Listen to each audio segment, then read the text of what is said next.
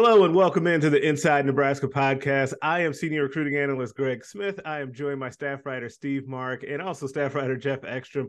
Fellas, how are we doing on this uh, beautiful Wednesday that is supposed to warm up in Lincoln? I'm doing great. I'm enjoying the warm weather before apparently the frigid temperatures enter the area. But um, yeah, that's that's life in the Midwest. So um, you know, we'll get our weather reports out of the way before we can start talking spring football. Hey, that that yep. always is how it goes. I would say, yeah, it's about to turn back into the frozen tundra here this weekend. Let's say we'll go out, maybe take a walk later, enjoy the 64 degree weather. It's it's good for it to finally be nice out. Oh, I know if we're hitting 64, I know Steve is taking at least three walks today because he'll take his walks out there uh, when it's like 10. So I know how many walks have you taken already, Steve? Zero. I've Whoa. been I've been I've been uh, neck deep in uh spree spring uh pre spring football position um okay. previews. So um none today, but yeah, I'm gonna get I'm gonna get a couple in later. Um better mark that down for sure. But uh um yeah, you are you are correct, Greg. I am a fan of um walks in any um degree of weather at all. If it's gonna be 20 something tomorrow, you're gonna find me out there um, on my normal 45 minute um, walking path that I have here around in, in South Lincoln and um, have my podcasts in and uh, just, you know, getting some exercise in no matter, no matter what the elements. Western Nebraska tough guy. Is that is that what I can can I call you? Do you classify? I don't know if West, I can claim you Western classify, Nebraska. You classify? Nebraska isn't. I don't think uh, Western Nebraska. I got Northeast Nebraska blood in me, so um, but yeah, I'll I'll claim the Western Nebraska toughness if if you allow me. Okay, now one of the things of the transition here, one of the things that we've heard about spring football is going to be for tough guys, right? Is it's supposed to be a physical spring um, under Matt Rhule. I think Trev Alberts was the first person to kind of let that out of the bag, and it feels like weeks ago um, when he said that because it wasn't his most recent um, Sports Nightly appearance. It's been a while since he said that. Um, the last time we spoke to Matt Rhule, he was asked about it. And he said that you know within reason and within the rules, they will definitely be physical. So we are just a few days away from spring football kicking off. So we wanted to jump on. We're going to do a spring football preview because there's a lot to cover um, when it comes to this football team. And, you know, you got year one, the first um, spring uh, practice session for Matt Rhule. So there's a lot of intrigue. So I want to kick it off here with you, Steve. I guess going back to the off season here, what, if anything, stood out to you most about this off season?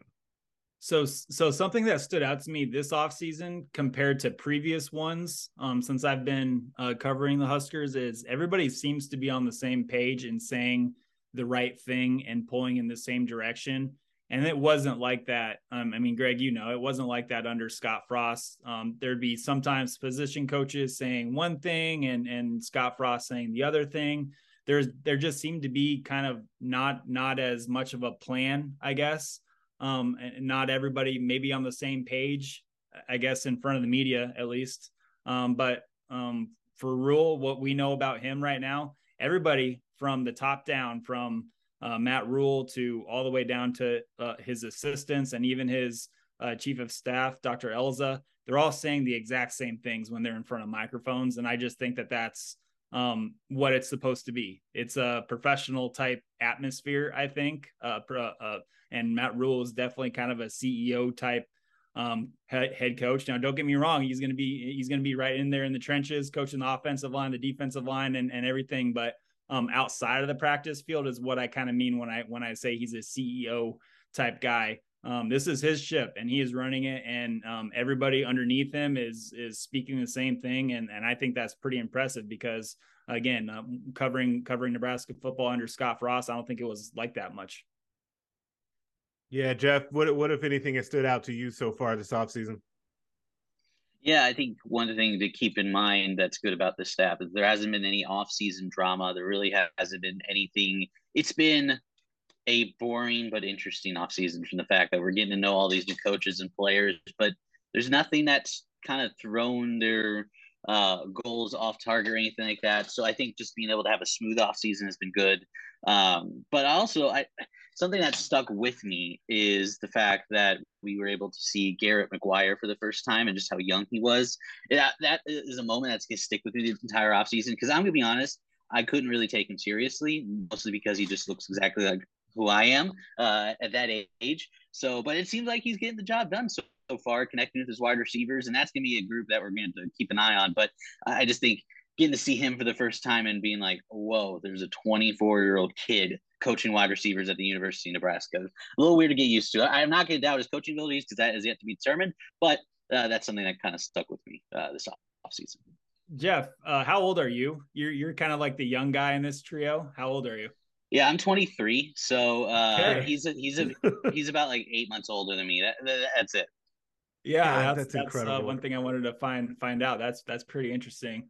Um, yeah, very interesting. Yeah, that's it's incredible, and I am I have that is one of the things that's just as we go through kind of this first year, like what happens with Garrett McGuire is like really like towards the top of the list for me of these things I'm really intrigued to see. Like I don't, it's a it's weird, like because I'm with you, Geoff, and I think most people would feel like this when you hear because at that point he was still 23 um, when he was announced. He had a birthday since then. Um, is that hey, how are people going to take this guy seriously? But then you kind of you see him talk and you're like okay like i kind of get it. Like you can kind of see what it is um, that makes him so well thought of um, and like i've told both of you guys this kind of off pod like it's one of those things to me where it's either going to be he's the next lincoln riley or we, we, he's going to be gone in like a year. Like i really think that that's kind of there's a no in between land um, or no situation where i see him just being average. Like he's either going to flame out or be incredible um, so that's just something something that I just kind of have my eye on. But sticking kind of my thing on this has been, and it sticks with kind of the uh, assistant coach theme. Um, it's kind of on the other side of that coach, a coach that was just extremely impressive from the get go that you kind of expected, and I think it's really important is Tony White. I think you go all the way back to when we met Tony White for the first time and got to talk to him. Um, he was extremely impressive, a, a, real football guy. You could tell um, just based on his last Sports Nightly comments too, talking about he's ready to see the get see hear the pads popping out there. Um, his ability to be a uh, known as a really good recruiter, but also a guy that can relate within the staff, which is going to be really important in trying to teach that 335 335 defense um, to the other members of the staff because that's something that I think goes way under the radar when you talk about these things. I don't think that there's an on-field assistant that he worked with previously at Syracuse. Um, so that's going to be really interesting to see. Then you have to turn around and teach that to the players while also figuring out um, any new positions, which is something we'll probably probably get to at, at some point as well here. Um, but it, it, it's a lot on his shoulders. And I thought that he was extremely impressive the first time we saw him. And I think that's what'll stick. He just has future head coach written all over him. Yeah, there's a couple future head coaches I think you can uh, make you make the argument argument for um, on this staff. I, I could see um, you know, Evan Cooper, I know he's still super young, but like down the road, down the road, I could see him maybe just, you know, looking like a potential head coach in waiting somewhere. Um, I, I'm just really kind of blown away. And I know Matt Rhule is. And when you look at Matt Rhule, he can see and identify talent on the field, but I, I think he's shown that he can do it off the field too. And we know how close Evan Cooper is to to Matt Rhule. He's his right hand man. So um, I, would throw Evan Cooper um, maybe in that maybe in that category of future head coach down the road too. Yeah, absolutely, and I, think that it, it's so funny because as a guy as young as he is, he's been with Rhule forever, and like you said, his right hand man. Um, and I think that one of the and just as a, a, bonus one, just overall, the assistant coaches and how impressive they were, just in general. Like we could have named any number of those guys. Didn't know about Bob Wager and some of those other guys. Like it was, there was some um, Terrence Knighton where was really good. EJ Barthel, like a lot of those guys are really good, and I think that they did something because they all went up there and spoke, it took a lot of the fear I think that fans had over some of the lack of experience on the staff. Because you hear from those guys and you're like, oh, okay, I kind of get it. And it just kind of kept happening. Each week we went down there to do those assistant coach um, press conferences. I felt like that was happening for the fan base. So that it was just a really unique situation at how that all broke down. Now, one of the other things, too, guys, is that as, as we kind of shift over to overall storylines, um, looking forward here for spring football as we kind of preview things that are happening for Matt Rhule's first spring practice uh, session. And I guess I want to start here with you, Steve. I for this portion, what position group are are you most excited to learn more about during spring football? Yeah, so one that really kind of popped up in my head right away to learn about was Tony White's rover on his, on his 335 specific uh, defense. It's a really unique position And obviously, it's it's the fifth DB. Everybody just knows it's it's another name for the nickel nickel, basically that everybody runs in college football right now. But um, his version of it, if you if you do any research on the three three five, where it's come from, the Rocky Long um, history of it all, um, at times that that guy is lining up in the middle of the field at safety depth. So you have three safeties back there along with the two corners to get the five defensive backs, and that's what Tony White um, used in his time as Syracuse's defensive coordinator. A really unique player. I, am going to get down in the weeds here with the orange football football fans here, but Justin Barron was Tony White's rover at Syracuse the past two seasons. He's really, really good athlete, six foot four, 220 pounds. He's a big bodied guy, former receiver. He started his college career at receiver.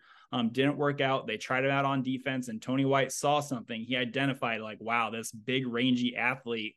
Um, I can maybe see foresee a position for him. And Tony White stuck him at the rover position. And, and Justin Barron is a guy who lined up all over the field. He lined up in the middle middle of the field as that deep safety. He crept down to the second level and was acting like a pseudo middle linebacker. He even went on the line of scrimmage as kind of an edge outside linebacker. So it's it's a really fun position for me to think about just as a as a football guy I, I, love watching watching and learning about football as much as possible and when and when I see Tony White's rover out there at Syracuse it just my imagination goes wild thinking about what kind what Huskers what current Huskers can um, transition into that into that role um, obviously a lot of the nickels are probably going to get a good look Isaac Gifford um, Omar Omar uh, Brown Javin Wright all those guys obviously are, are kind of um, ones, but I, am thinking maybe Myles Farmer, even if we want to move Myles Farmer, who's a, a really aggressive, hard hitting guy. I know a lot of people in the fan base are kind of torn on Myles Farmer, and that's fine. Um, but um, I think if we move Myles Farmer maybe closer to the line of scrimmage, he could maybe fill that rover role and and, and get another body in the tackle box and things like that, and and kind of um, make him not have so much pass responsibilities in the defensive backfield. But we can get into that later. I'm kind of rambling um, overall, it's it's that rover position. And and uh, Tony White, when I asked him in the spring, um, or asked him earlier this year, first time he talked to the media, um, I asked him what his plans are, and he said he was up front and he said we don't know what it's going to look like because he doesn't obviously know what his current players can do. He wants to see them out on the on the practice field and see how they move, see what they're good at. So it could be a version of his rover at Syracuse where it was that bigger bigger kind of safety guy at the in the middle of the field, or he said um, it could be that outside linebacker slash edge um, body that kind of lines up on the line of scrimmage and, and at the second level um, as a as a linebacker, a la MJ Sherman, maybe Chief Borders, maybe. Um, there's just a lot of possibilities. So I, I'm definitely interested in learning more about that rover role.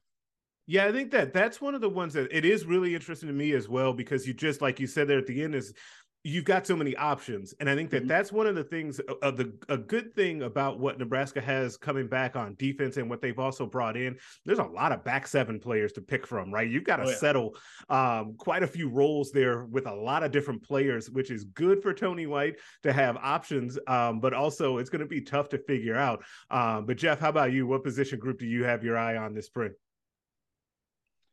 what I think I'm going to label it as a fascinating melting pot of experiences, personalities. That would be the tight end group. Uh, you got Bob Wager, obviously coming from Texas, high school coach his entire career, first time coaching at a Power Five level, let alone a college football level. Um, and he's gonna be he has a lot of talent at his disposal. You got Thomas Fidone, top tight end class of 2020. He's been injury riddled throughout his career. He's looking to take that big step forward. But then you have Arik Gilbert, um, transfer from Georgia. Obviously, he's got that top prospect pedigree um, and the fact that he has that NFL type talent at the tight end uh, position. And so you have those two guys throw new coach who's trying to get accustomed to the college game. And just, I'm interested to see what comes out of there because it could be anything from eh, just fine middling results, or you have two difference makers right there that can totally alter an offense. As you've seen nowadays, all these offensive coordinators getting the tight ends more involved in the offense. And I think Bob Wager and Marcus Satterfield have a really good opportunity to do that. So I'm fascinated to see what comes out of the, that, that tight end group.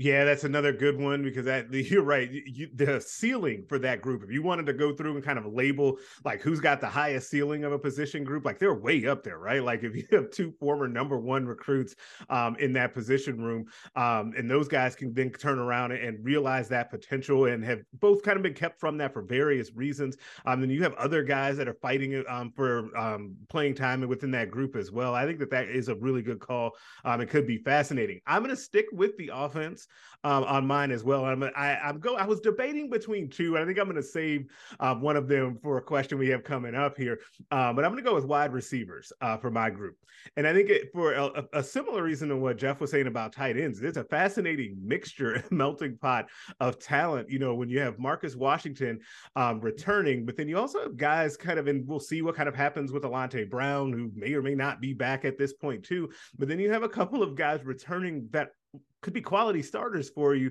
And Isaiah Garcia Castaneda, who started off the season for Nebraska and had a touchdown in the season opener last year and then fell off the face of the earth.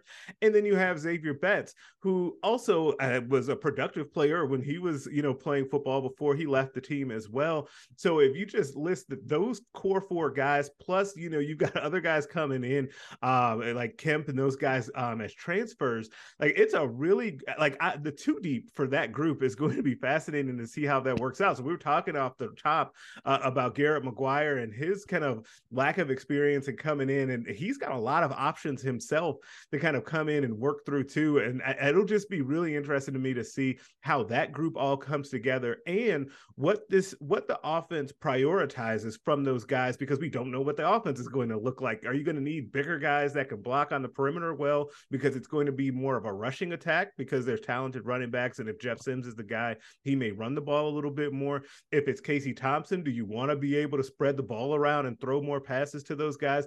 Like there's just a lot there to kind of figure out. But I, I definitely think there's a good amount of talent in that wide receiver room. I'm really interested to see how that goes this spring. Yeah, and uh, Greg, you you bring up Billy Kemp. He's my he's my transfer that I want to want to see the most. So Billy Kemp uh, has played a lot of football in the ACC as a Virginia Cavalier. Um, and I, I'm really, really excited. Out of everybody, I know there's a lot of interesting guys on defense. We got Arik Gilbert, like Geoff mentioned, in the tight end room. Um, but boy, Billy Kemp, I don't know if they're like, I don't want to like make guarantees or anything, yeah. but uh, I sound like Matt Rhule when talking about Eric Fields. But um, I'm really, really um, confident that Billy Kemp might lead the team in receptions uh, for uh, 2023. I'm really really excited about his possibilities and his um his his ability to play and become different a different tool for Marcus Satterfield to use because when we're talking about um, Nebraska's offense, we don't know what the heck it's going to look like. No we can only go off of what Marcus Satterfield really says in interviews. And during one interview, he even went as far as to say um, he wants to have it have it be a positionless offense. And so, you know, when you look at past Marcus Satterfield offenses, I think back to um, last season at South Carolina when injuries and depth issues all over all over the Gamecocks roster on offense. He had tight ends playing running back, um, just your your traditional X receiver. Um, he had he had a former um, wide receiver um, taking snaps at the quarterback as kind of like a wildcat quarterback role. He got really, really creative. And I think that's something that Matt Rhule really appreciated and liked um, about Marcus Satterfield. Um, so when I think of Billy Kemp, um, you go and watch his tape from Virginia. He's a guy who primarily lined up as a slot, and, and you get major Wan'Dale Robinson vibes from from Billy Kemp, five foot nine, around 180 pounds. He's not the fastest guy in the world, but in short areas, his quickness is off the charts. I mean, uh, there was there was a play where he lined up in the backfield as a running back um, at North Carolina, I believe it was when he was fully healthy two seasons ago. He wasn't really healthy last year, which uh, really hurt his production, but he's healthy now. Um, but in that game against North Carolina, he just juked juked maybe three or four Tar Heels out of their cleats and for a touchdown in the fourth quarter. And um, you know, it, it's it's really impressive what what a healthy Billy Kemp is going to be able to do playing in the slot, um, lining up as a uh, as a running back potentially, um, as as a um, traditional X receiver, lining up on the line of scrimmage, put him at the Z, put him in motion. there's a lot of different things that you can do with Billy Kemp, and I think Billy Kemp is is just I'm really really excited about him out of all the transfers, and I know that's saying something considering what Nebraska has on defense coming in, but um, yeah, Billy Kemp is my is my transfer to, to that I'm most excited about, I guess. Yeah, what's fascinating about that is, is I do I kind of agree with you that people I feel like people don't talk about him that much. No, I don't, he gets I don't forgotten about up. it. Yeah, like I want to like pull my hair out. And it's funny because I just did it when talking about the wide receivers. I didn't go to him first. I went to Xavier Betts first because that's the guy that's top of mind um, yeah. to me. Because even though he's, te- he's not technically a transfer, but he's coming back to the program. Um, it's such a unique situation. But yeah, I think that I don't think that it's that far out on a limb to say that Kemp could lead them in receiving. And I think that people, I think that we're going to get to or through spring, and people will be surprised at the production he had, especially when healthy when he was at Virginia.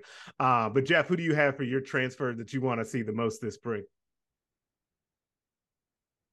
Can I choose a freshman, or are we just going exclusively for uh, transfers? Hey, it's your world, man. We're just living in it. You go, you pick, so pick who okay. you want. I'm going Olympia. It could I'm be newcomer. Go Tristan newcomer. Alvano. Yeah, newcomer. Okay. I'm going Tristan Alvano, the kicker from uh, Westside. I okay. think he has a legit shot at the kicking job this year. And they, if the roster lines up well, Nebraska is going to be competitive this fall field goals are going to be a big difference. And I think he could have the biggest impact of any transfer, minus the quarterback situation. We'll talk about that later. But um, he, I mean, he could go off. He's one of the top kicker prospects in the country. I could really see him making a big difference. Um, that's who I'm keeping my eye on. I like to go with the little smaller positions there to see those guys. Yeah, that's fine, and, and, it's interesting because in, in of all of the players that you would want to early enroll, like kicker is one that eh, it, it's okay if he doesn't. He won't be here uh, for spring football, so once he gets here in the summer, um, that'll be fine. He can catch up um, and get up to speed and get rolling there. But I like that pick because every time people ask me for like top recruits in this class, I always make sure to mention Tristan Alvano uh, because I think he's got the potential to be a four year starter. And anytime that that's going to be um, someone that you, if you think that the guy's going to be like that, he needs to be mentioned, even if it's a kicker, especially considering what we've seen in recent years from Nebraska when it comes to special teams, right? Those close games um, and all of that. Um, mine is is one that I feel like too that even though we today we're recording this on Wednesday, he just put out a, a little hype video for himself, um, and I still feel like he gets forgotten about. And that's defensive lineman um, Elijah Jeudy. I feel like, and I said this to you, Steve, after he put that video out. I think that he's a guy, uh, Jeudy, if he is pretty good to good or very good, he can change the look of this defense. And what I mean by that is, is if Nebraska has another really quality defensive lineman, and that is going to be such a huge question mark, and we're going to talk about that a lot between now and the kickoff of the season. But if they can have another quality defensive lineman, that will go a long way to really helping out this defense. Um, because one, obviously, you play in the Big Ten, you're going to have to be able to stop the run and hold up against that. Um, you're going to start the season seeing that right away um, in, in Minnesota or at Minnesota um, against PJ Fleck and his squad, and so you're and then when you get later into the season, you're going to need to continue to have that depth up front. And if Jeudy can really be a guy that comes into his own, I think that he can have a huge impact for Nebraska because it then just lets you slot guys down a little bit to where you can have some additional depth come up behind him. Um, so I can't wait to see like kind of what his body looks like. Um, I know that he was, you know, 300 plus pounds when he came on that official visit. Um, I didn't know if that was all good weight. We're going to see like kind of, I, am curious to see like after um, Coach Campbell got a hold of him over winter conditioning, um, what he's kind of reshaped into in just that amount of time. Um, so he's a guy that I definitely have my eye on uh, as we look for for those newcomers.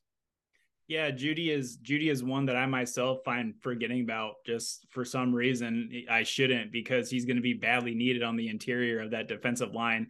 And you're right, Greg. I'm really going to be interested, going to try to keep an eye on him um, if we get to see him during spring practices, just to see what he looks like. I mean, he's listed right now, which was good to see, six foot three and that 300 pounds. I mean, I mean, you need big, big interior bodies, and Nebraska needs all, all hands on deck over there on the interior line. And, and it was good to see Jeudy listed at 300s, but it's going to be really interesting to see um, what, what he looks like physically out on the field there. But yeah, you have to like um, obviously the talent that he came came from with high school in, in the high school ranks um, and then spent the past two seasons at Texas A&M. He didn't play a lot, but you had to think that he was going up against some other talented offensive linemen, you know, every day at practice. You like that. Um, now Texas A&M has had their kind of locker room issues in, in the past. So that hopefully that uh, doesn't carry over to Nebraska. And I, it won't, obviously. But um, yeah, he's Elijah Jeudy's one that I think is going to be very, very important because when you look at the interior line depth at Nebraska, you know you have some you have some names but none of them really pop off the page that and and make you confident that the interior uh, of the defensive line is going to be strong at Nebraska. So um, if Elijah Jeudy can be a hit from the transfer portal, that's going to be huge. Yeah, and not to mention he's from Philadelphia, and so that's a, that'll be another win out there um, as Nebraska continues to recruit the East Coast hard. Um, so as, as we kind of think through too about this, and we're going into Matt Rhule's first spring, I guess Steve, what's going to be the camp position battle that you kind of watch out for? Because we've there's any number of position battles um, that are going to be really fascinating this spring. Yeah, so I talked a lot about the rover position, obviously. Now that's I'm looking at Isaac Gifford, looking at Javin Wright, Omar Brown, who's able to carry a six foot 10, 320 pound small elephant on his back during winter conditioning drills. But uh, in Teddy Prochazka, sorry, Teddy. Um, but um, I know he's I know he's watching, listening to us right now. Um, so, um, but I'm not gonna uh, talk about the rover position anymore. I mean, we know that I like that spot. But how about running back? Running back really interests me. Um, hmm. Anthony Grant is back. Um, Ajay Allen is back with a with a healed up collarbone. Um, Gabe Ervin Jr., if, if you've been following him on social media, if you've been paying attention to anything about Gabe Ervin this offseason, that dude looks stacked. He is huge. He is putting in the work in the weight room. Um, now, obviously, it's going to have to transition to the to the practice field and impressing um, EJ Barthel and and trying to get some carries that way. Uh, but you know, when I look at the running back room, I really like the potential of it. It's a three headed monster, in my opinion, but um, it's just going to be um, what Marcus Satterfield wants out of that position and, and who can maybe impress the new first year running backs coach, EJ Barthel. Um, but man, I, I, I just think Anthony Grant, he, you know, he had a heck of a start to the season, but I think he kind of trailed off once he started running, running against some Big Ten defenses. And um, maybe, maybe I wrote I wrote about this with Anthony Anthony Grant over a little on the website inside Nebraska, but um, I think his patience, his running patience, needs to improve. Sometimes we saw him get the yeah. get the ball, and and his his feet were just going like a million miles miles an hour, and he just wanted to run for a touchdown so quickly. And and we know he has that burst. We know Anthony Grant is has that zero to sixty, and it's like really really good. Um, but I, I just think sometimes he ran into his offensive lineman just so, just so quickly right away, and he didn't just have that patience to allow blocks to develop the blocks that were there. Um, but um, you know, ev- obviously everybody has a little something to work with. Anthony Grant, maybe patience running the ball. Um, AJ Ajay Allen, we only got to see four games of him, which sucks because I think he's he's such a talented guy. He has that breakaway speed, maybe the best breakaway speed in the room outside of maybe like Rahmir uh, Rahmir Johnson. Um, and then Gabe Ervin has kind of grown into a very, very physical six foot one. I, I'd have to guess he's close to 230 pounds, maybe just judging off of pictures and videos. But um, that running back room has a little bit of everything, and it kind of excites me, and it's got to excite EJ Barthel and Marcus Satterfield. Yeah, it absolutely does, and that's one that definitely was top of mind for me um, a little bit too when we were thinking about this. Is that that group is really talented, and I think that if if if they're going to be the type of running team that I just kind of think they can be um, in year one under Rhule, I think those running backs will have a big say in that, um, and you've got some really good ones to pick from. Uh, but Geoff, what about you? Which uh, camp position battle you have your eye on? Actually go with the linebackers. Uh, I bet it's obviously Luke Reimer, Luke Nick Henrich, they're returners, lean tacklers, they're everything you want in a linebacker. But with this change of defense in the three three five, bunch of different looks, uh, I wonder where MJ Sherman and Chief Borders are going to play into that because obviously they're not they're not the guys. They could be the guys that get a lot of tackles, but they're going to be the ones you're going to put on the edge play the outside because they're going to be fast, athletic, hard hitters. So I'm interested to see that blend where they can keep Henrich um, along with Reimer out, but also introducing Borders and MJ Sherman, those type of ultra athletic guys that can go off the edge. I'm interested to see how Rob Work kind of works with that group right there and kind of places everyone where they need to be because I think they have a lot of depth there if those all four of those guys stay healthy. And so I'm interested to see where all that shapes out coming out of spring ball.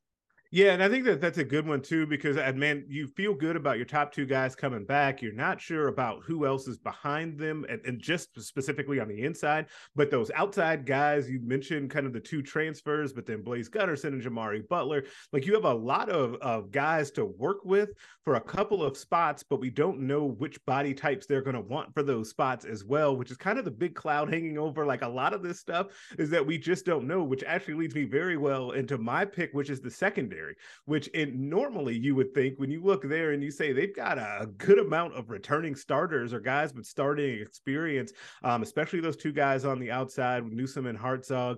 Um, and you have Myles Farmer coming back. I don't Buford's not going to be ready uh, for the spring, but he'll get back acclimated and be in the mix probably before the season gets going.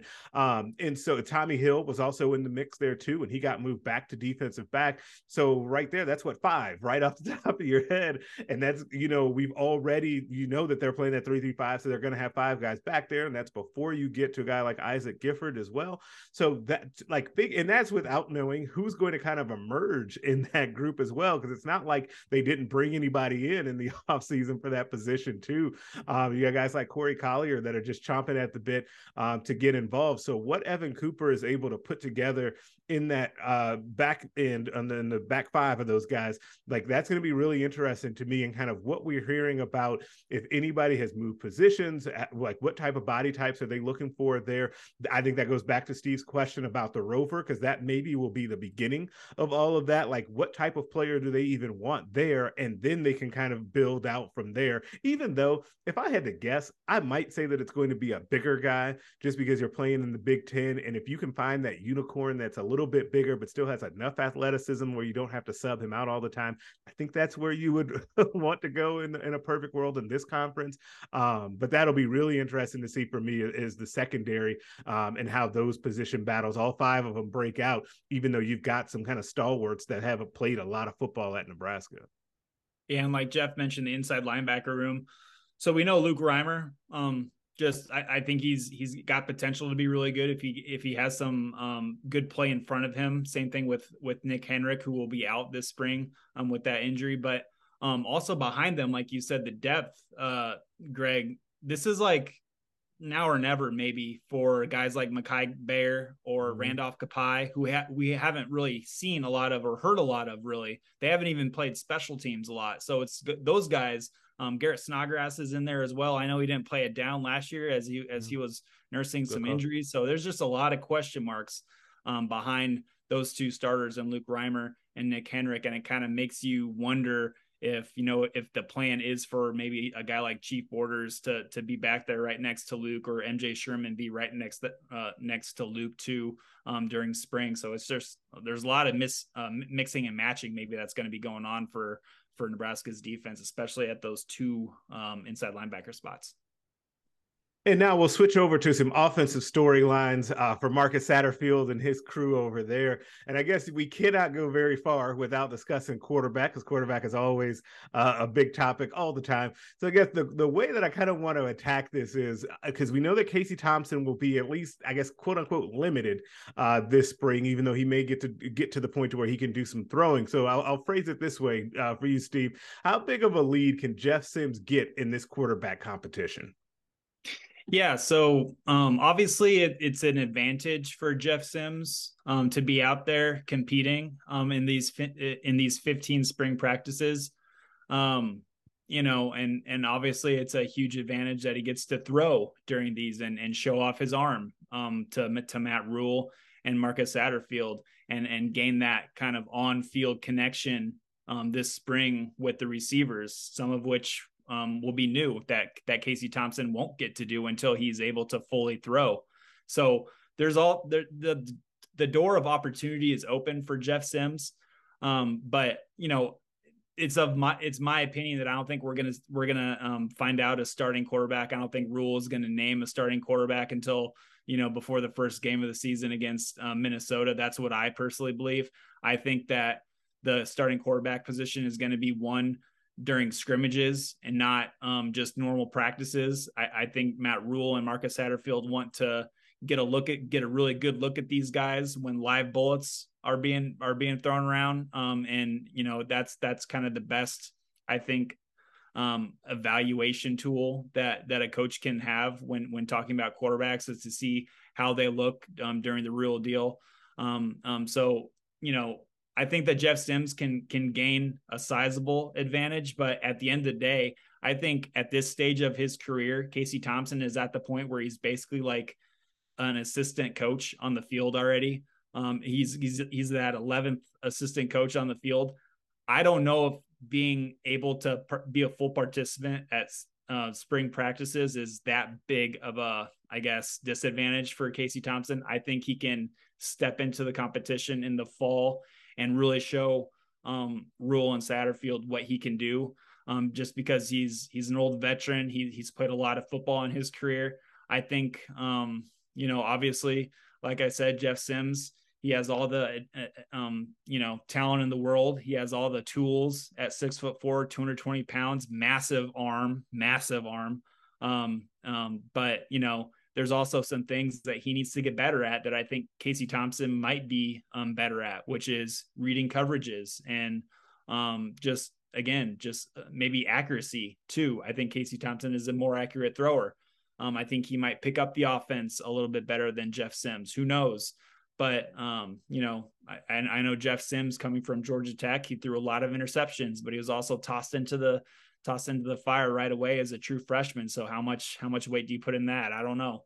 Um, both quarterbacks have injury issues as well. Um, we know we know Casey Thompson got his butt kicked at times at Nebraska and in front of a shaky um, uh, behind a shaky offensive line, but um, you know, Jeff Jeff Sims doesn't have a clean bill of health either. There's been a lot of issues there. He was away from the team, um, Georgia Tech's team, to end last season just because he kind of called it quits and, and focused on his rehab because he knew he was going to transfer. So there's a lot of injury issues with Nebraska's top two um, quarterback candidates right now. But um, you know, I, I think I think it's going to be good for Jeff Sims, and I think he can maybe take a few steps forward in the quarterback competition in the spring.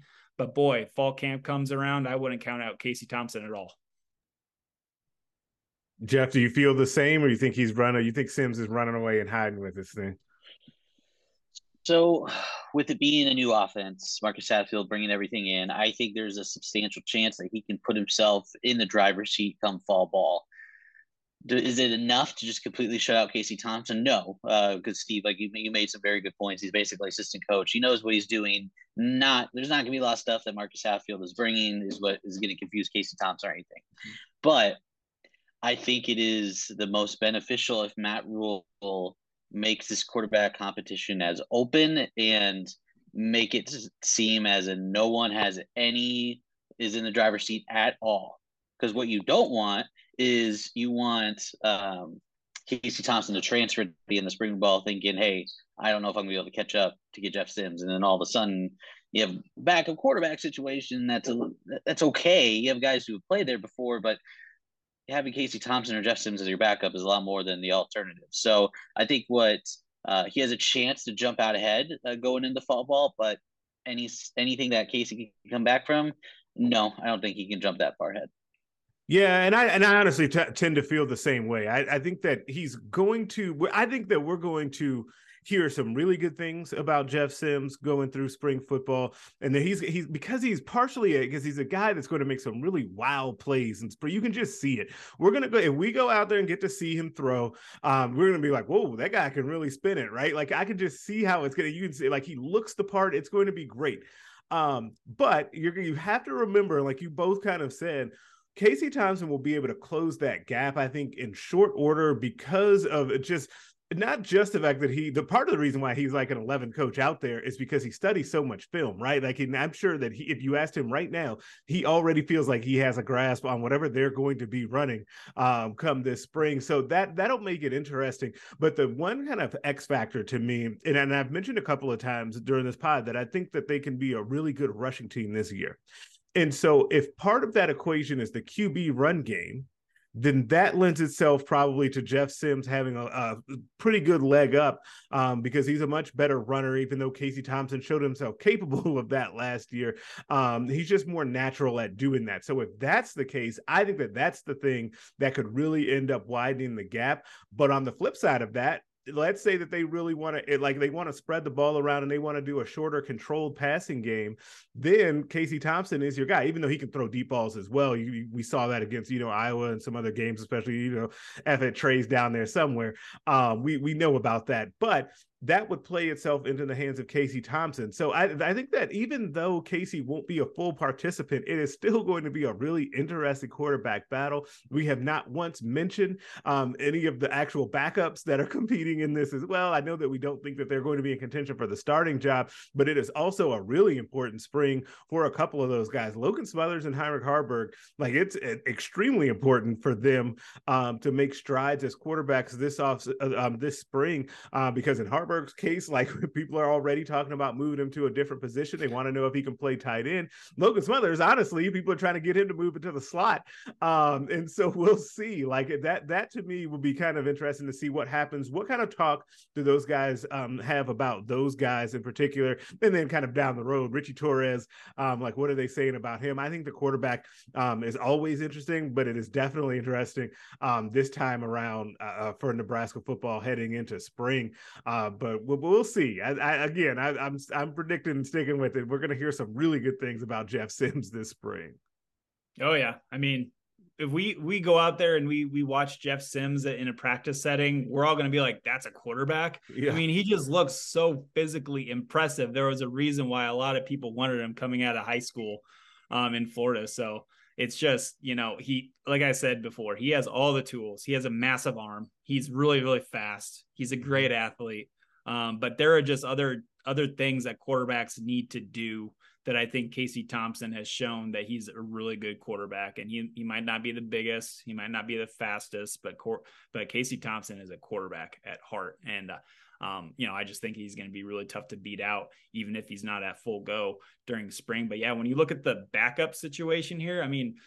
First of all, like when when when everybody was talking about the RPO and Matt Rhule was hired and he and he ran the RPO at Baylor, that's when that's when people I think were maybe talking about like Logan Smothers being maybe a dark horse in this thing, yeah. just because he's he has experience doing it. If if you give Logan Smothers a one read and, and let the guy go, I think he could be pretty good. I think he could be um, a guy that moves the ball if he if he's just has to worry about like you know reading one defender and then making a decision and, and that's that for the play. I think that's um, maybe Logan Smothers bread and butter plus the athleticism that he has. We all know he can run.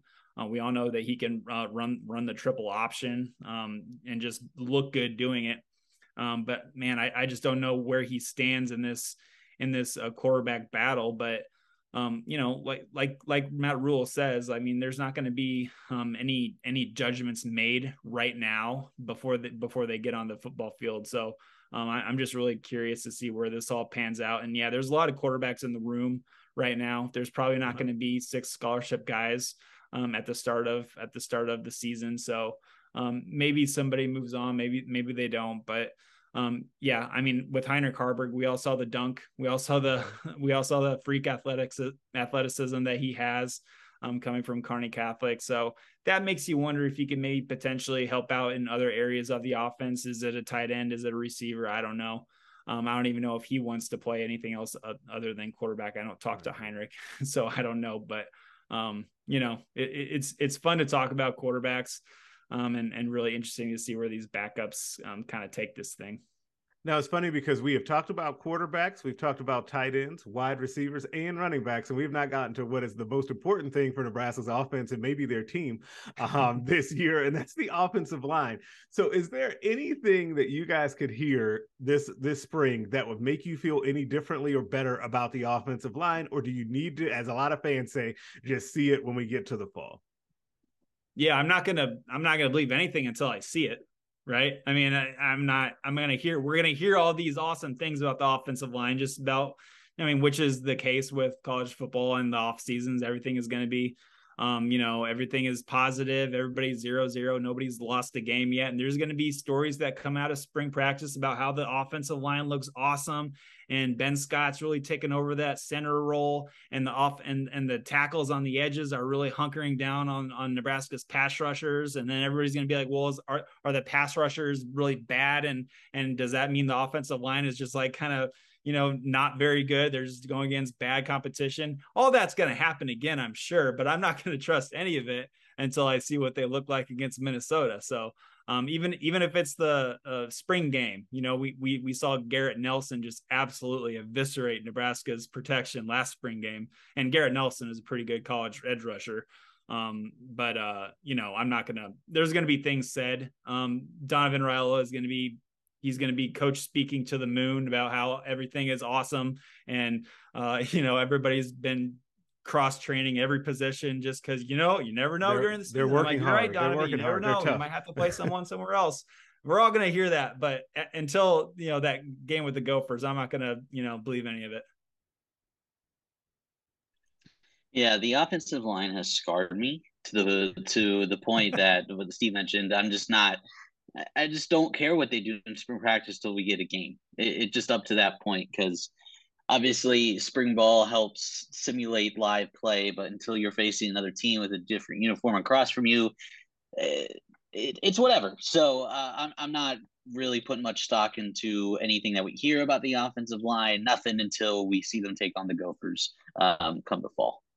Yeah, I could not agree more. Like I just, I, and it's not even. It feels like it's a knock on the group, or any, it's not a knock on the group or any of the guys or anything. Like even like Donovan Raiola, like none of that. Like it just is. I think it's going to be in one ear and out the other for almost everyone until you get to see that game against the Gophers. Because Steve is right. That that um Garrett Nelson performance in the spring game should have been kind of a, a warning sign uh, for what was happening or to come for this offensive line. And I do agree though with with Donovan that they got better as the season went on, and I do think that we kind of gloss over the fact that they lost two starters, Teddy Prochazka and Nouri Nouili, um, and then those guys are coming back. Plus, you add in a, a center, like, and I'm not even going to build up the hype though. That's where I'm going to leave it right there. I do think that there's a chance that they'll continue to get better, we're, I'm just with you guys and most everybody else that I'll believe it when I see it. Uh, once whoever the next edge rusher guy is for Minnesota um, comes calling in that in that first game, I'm sure they have someone.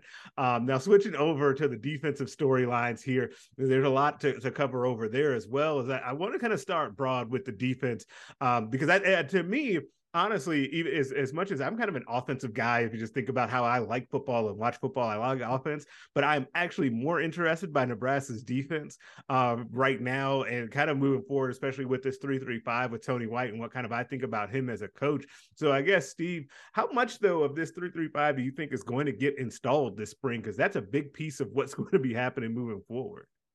Yeah, so Tony Tony White was asked that very question on his latest uh, Sports Nightly um, radio interview, and he said straight up as much as the players can handle. So he's not trying to to filter anything. He's going to give it to the kids and see how much they they take and and and go from there.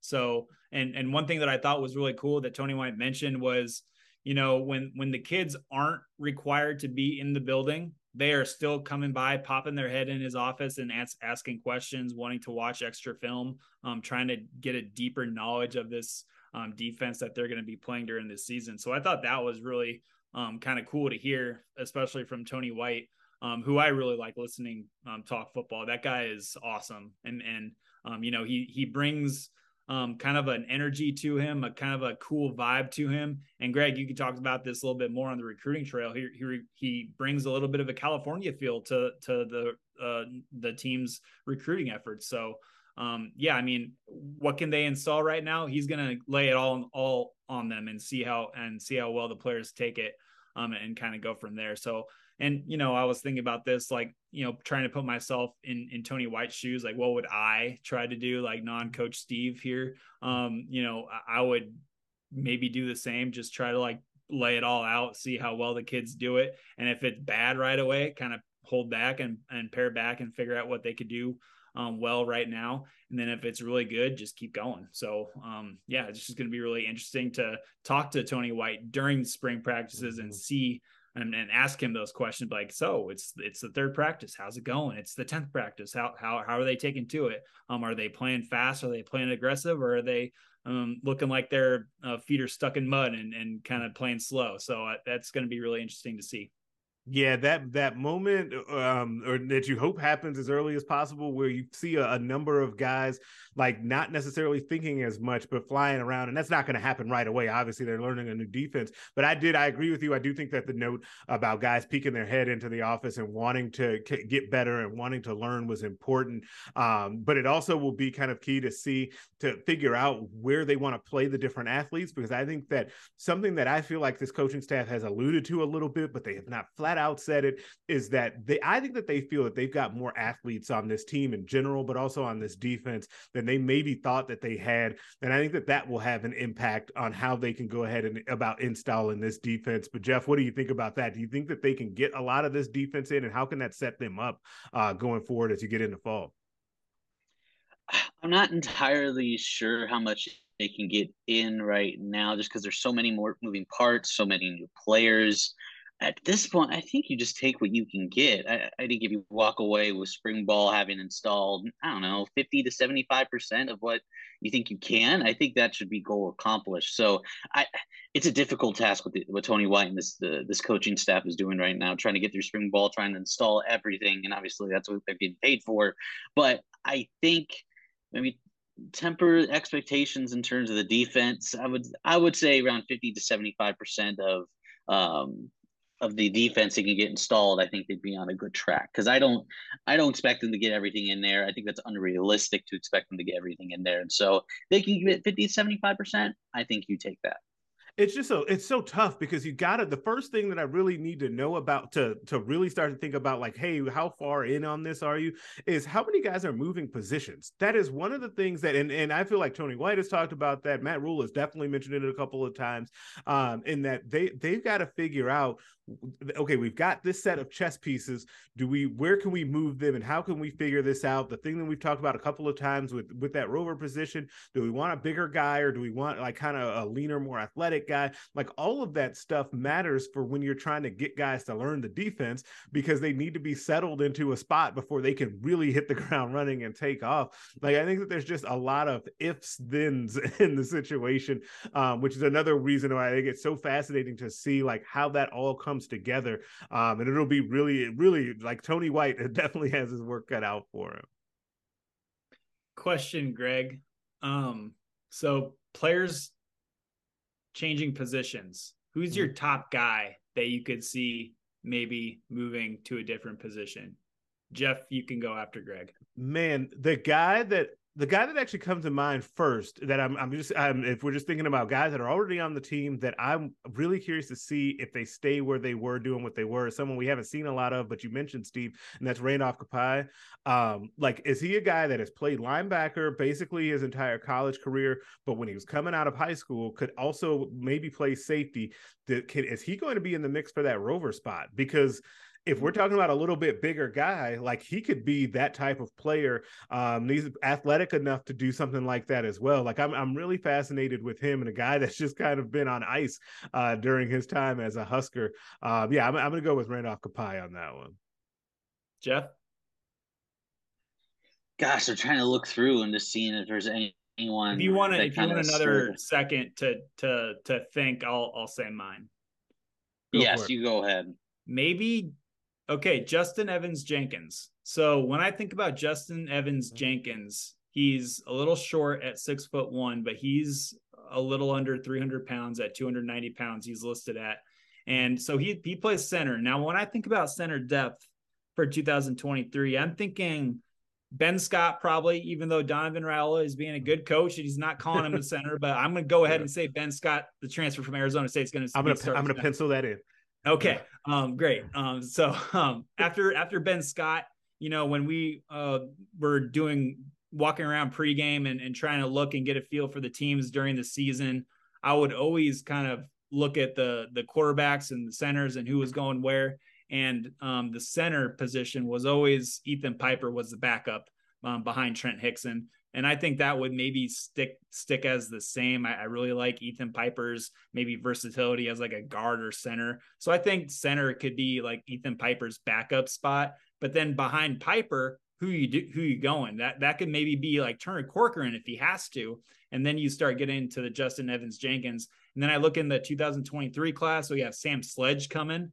Um, Sam Sledge, I think, is like a future multi-year Big Ten starter at center, right? I mean, that guy just screams center when you look at him. Totally so when I when I see um, Justin Evans Jenkins and I try to um, see a path for playing time for him at center, I don't really see it clearly. But if Nebraska's interior D line needs another body back there, another depth piece um, that to maybe throw out uh, a couple times a game um, in the future, I think Jeff Justin Evans Jenkins might be one of those one of those guys who just kind of uh, switches over to the defensive line. And obviously Jason Maciejczak, the the true freshman who won't be here during the spring, but during the season, he originally came as an offensive guard the coaching staff convinced him to try defensive line, and, and I've talked to Jason about it. He's he's really excited about um, starting out as an interior defensive lineman um, now. But um, yeah, maybe Justin Evans Jenkins um, for uh, maybe switching over to the offensive line, defensive line to as kind of like a minor position switch.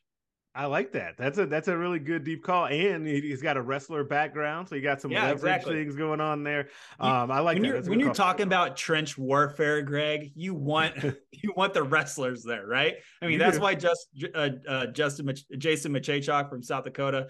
That's why I'm really high on him because um, he's just an athlete. I mean, he's big. Uh, I don't think he wrestled, but uh, um, yeah, he's just yeah, you know, you know, it's, it's these guys that you want the tough guys at the at the line of scrimmage, the trenches, and wrestlers. I mean, obviously they make the best football players in my opinion. So put those guys at the line of scrimmage where they go to um, combat every single play. Geoff, who do you got? Hey, I think I got mine. I'm gonna go with who we mentioned earlier, Heinrich Haarberg, quarterback. Okay. Um, I'm interested to see what they do. Obviously, they mentioned I think it was Coach Rhule, Matt Rhule. He mentioned that uh, they were testing. Haarberg was testing really well in terms of speed and athleticism. We saw the dunking video that went viral on Twitter. So I'm interested to see if they try him out because I don't even think he cracks top three quarterback depth on the depth chart.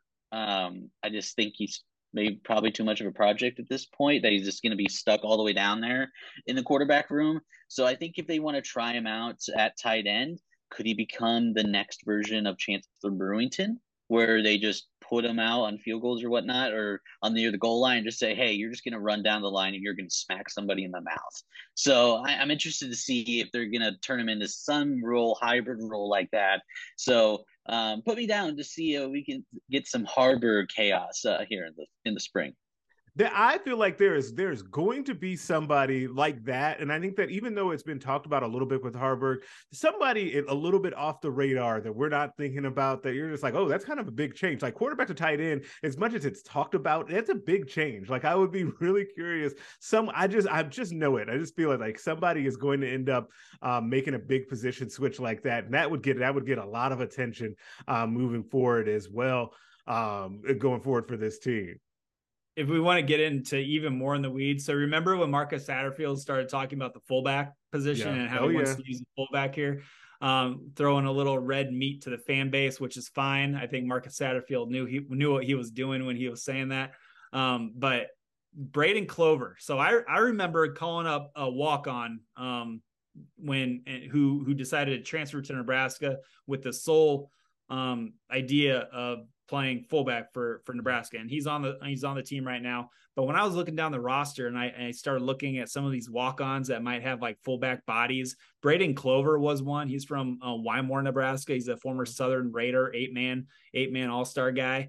Um, he's he's been at uh, Edge um, recently but I recently looked up his Twitter profile and it currently says fullback on there. And Uh-oh. he's he's a he's a guy. He was a candidate who I wrote in my fullback story as as maybe a potential one to to maybe uh, shift over um, to the offense and and be a fullback body because they just need both. Uh, they need bodies. Yeah, they need guys. Yeah, yeah, and and Braden Clover is six foot two, two hundred twenty five pounds. Um, if you know anything about him at the high school ranks at um at Southern, he was a do everything um guy back there. He carried the ball a lot, so he has um familiarity ca- uh, carrying the football.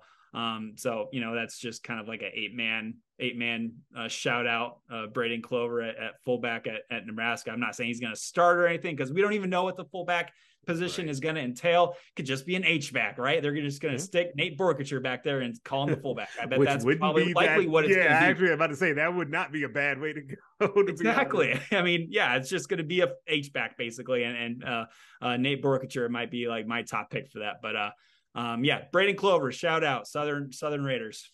Shout out to the Southern Raiders. Now, was one thing I, wanted to get to, to to finish up our defensive storylines um, here is on the on the defense, and I think that the, I could be completely wrong. I find this interesting.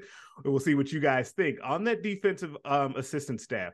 Which assistant has his work cut out for him most this spring football? Steve, on the defensive side. Yep.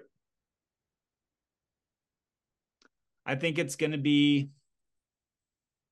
I think it's going to be Rob Dvorak. Okay. And it's because of, like we've already talked about, the depth behind his perceived starters. So Luke Reimer, obviously, he's going through spring. You like you like everything about Luke. He's got that sideline to sideline speed. Um, if he has good blocking in front of him, I think he can be really, really good. Like we saw in 2021, I think Luke was really, really good in 2021, but and maybe take it took a step back last season, but he didn't really have that great of play in front of him with the defensive line. Um, right next to him, Nick Henrich. I think Nick, Nick Henrich is a is a really good complement to Luke Reimer's speed, sideline sideline speed. He's more of a north south thumper in the A, a, a and B gaps, um, but he's not going to be out there this spring. So who else are you are you looking at? And I think that's really a really interesting dynamic for a first year Power Five um, position coach and Rob Dvorak um, to to try to figure out. Out of everybody on this assistant uh, staff, Rob is the one that we just nobody really talks about a lot. Um, and that and that just m- might be the case with inside linebackers coaches in general. Um, maybe it was like that with Barrett Ruud at the last staff. Um, but um, yeah, I, am going with Rob Dvorak. I think he's got a lot of questions behind his two perceived starters. Um, and, and like we talked about, maybe Chief Borders enters the equation, maybe MJ Sherman enters the equation. Um, but but yeah, the depth behind the two perceived starters is is something uh, a little bit scary for the inside linebackers. Geoff, what about you? I'm going with Terrance Knighton in the defensive line. I think they got a few good pieces. Obviously, Ty Robinson coming back, but I'm waiting for Nebraska to really develop difference making defensive tackle. They really haven't had one in years. And I mean, the Davis twins were pretty, they were pretty decent players during the uh, under Frost. But I mean, I don't think Ty Robinson has lived up to his billing as a top 100 guy. Um, I think he needs to take that next step. Um, and so I'm interested to see what Terrance Knighton can do with all the NFL experience he brings. What can he get out of these guys? He has decent depth. Ty Robinson Stephon Wynn Jr., Nash Hutmacher. I'm interested to see how he can develop over the offseason under a new coach. So there's pieces there. Elijah Jeudy, a transfer that we mentioned before. So the pieces are there to have a good defense or at least a decent defensive line. It's just that how can Terrance Knighton develop those guys and create good depth that if Ty Robinson needs to play off, they can throw Nash Hutmacher in there and he can still provide some impactful plays. So where can the depth and skill be developed at that position is what I'm looking at. Yeah, I'm gonna, I'm going to the two guys that you guys mentioned were the two that that were on my mind. I'm going to break the tie inside with Geoff. Um, this one um, because I just think that that that defensive line depth and how I think that there's a chance if we come out of spring and we actually feel a little bit better about the defensive line, even though it could be like the offensive line where you're just going to want to have to see it um, once you get there. Even though I think there's a couple more pieces there that maybe you would feel a little bit more confident on that defensive line. I think that Terrance Knighton's stock as a coach could rise really really fast if he if he makes them a serviceable kind of middle of the pack unit uh, for this season upcoming I, I, think that his stock will rise um, quite a bit. Um, but as far as on Steve's point real quick on the linebackers like I do think one name that I think we need to like put put put out there um, and people kind of stick it in the back pocket is Grant Tagge I think that he's a guy that's going to have something to say about what happens at that inside linebacker group, not necessarily to start, um, but I think that he can be a rotational guy. Um, and given the health situation with some of those top linebackers, I think that you end up seeing him um, at some point this year. Um, and I think that he's a guy that I that I've had my eye on since he walked on from what Omaha Westside a, a couple of years ago. Um, now I want to get us out of here on this one as we we've talked a lot about spring football, obviously with the spring football preview, offensive, defensive storylines, kind of overall. Uh, but the final question is this for you guys: what is one thing, if there was one thing that you could see this spring to get a better handle on what you think your one under Matt Rhule will look like, what would it be? So I think um, this is an interesting question, but I've I've been impressed with Matt Rhule when he's talking with local media about not being he's very very careful about saying anything that would lead to expectations during the season. Now he's not talking about wins and he's not talking about losses, and I think that's um, you know a shift from you know the Big Ten is going to have to change for us um, that that uh, Scott Frost came in with, but um, you know I think it's really good of Rhule to maybe I don't think he's like tempering expectations, but maybe just making people aware that like yeah it might not go well here because um, we have a process and maybe that process doesn't mean wins right away because we saw that again with with uh, Temple, and we saw that at Baylor where they weren't setting the world on fire the first season. Their Rhule wasn't, but um, you know, it, it they have that process that gets it to you know if they're in year three, then things really start hitting off. So the thing that I'm I'm going to point at is if Matt Rhule starts talking about what he believes this team can accomplish once once the beginning of the season gets closer because um, he's not doing it right now but once once Minnesota gets closer, and I'm going to be really listening to see if he he truly believes it so, believes that something is going to happen once he gets you know those 15 spring practices under his belt, those fall practices, and he gets to really see these guys in action. I bet Matt Rhule is going to start talking more openly about what he believes this team can accomplish. So that's cool. That's what I'm going to be um, looking for. And I think for me, I want to see the transfers and the new guys come in and become leaders because I think what's vastly important in rebuild specifically is obviously with the transfer portal thing, you get in transfers, veteran guys who can bridge that gap to the top recruits uh, Nebraska is getting. Can those guys come in and just establish and help spread the culture Rhule is building?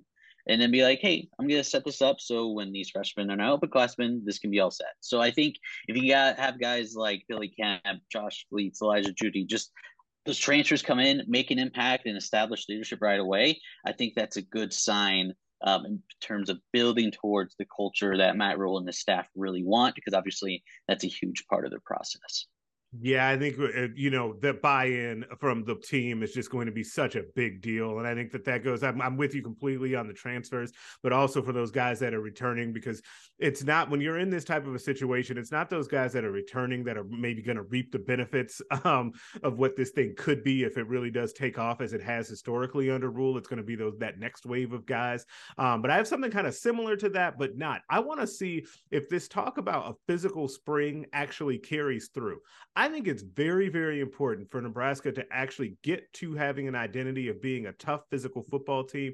And some of those like hype videos that we've seen put out from kind of, you know, competition week and all that stuff, they break down talking about wanting to be tough and all of that. Like, I, I like that. I think that that's a good first step. The first step is to try to get to achieve something is to say it out loud. So I'm totally on board with that. I think that they need to be able to continue to actually practice that way and have that physicality so that when you go out to Minnesota, there's no more getting getting punked at the line of scrimmage. You're not getting pushed around by teams like that. You're actually delivering some of the, those blows. And I think that when, because I ultimately think when Nebraska gets back to doing that, I think that that's when they'll be really on the right path. And I think the first step of that is actually having a physical spring, as Matt Rhule and Trev Alberts have both said that they want to be able to have. Um, so I'm really looking forward to that. That would, if seeing that actually come to fruition, would make me feel better about what year one is going to look like. Yeah, and, and uh, owning the line of scrimmage is something that Matt Rhule has talked about, and Trev Alberts has talked about wanting to get like back that. to. Yeah. Welcome to the Big Ten. Welcome to to Nebraska, Matt Rhule. You get to open up with Minnesota, a program that does a pretty good job of owning the line of scrimmage and and having the idea that and mindset that they want to own the line of scrimmage. So welcome to the Big Ten, Matt Rhule. Yeah, absolutely. And before we can get to that in what August, we've got spring practice getting kicked off here in a few days. Uh, March 20th will be the first day of spring practice, 15 practices culminating in the spring game, um, what April 22nd, uh, moving forward here. So make sure you guys uh, subscribe to this YouTube channel here at Inside Nebraska. Uh, like the video, tell a friend, and also make sure you get those videos directly into your feed. Also, check out Inside uh, Nebraska, nebraska.rivals.com. We'll have plenty of comprehensive coverage um, of both the team on the field and all things going on with recruiting because we didn't even get to that because there are a ton of recruiting things uh, to get to uh, with that big March 25th visit weekend. I can't have a Nebraska podcast without saying the uh, name Dylan Raiola. So there it is, Dylan Raiola. Um, and we will catch you guys next time.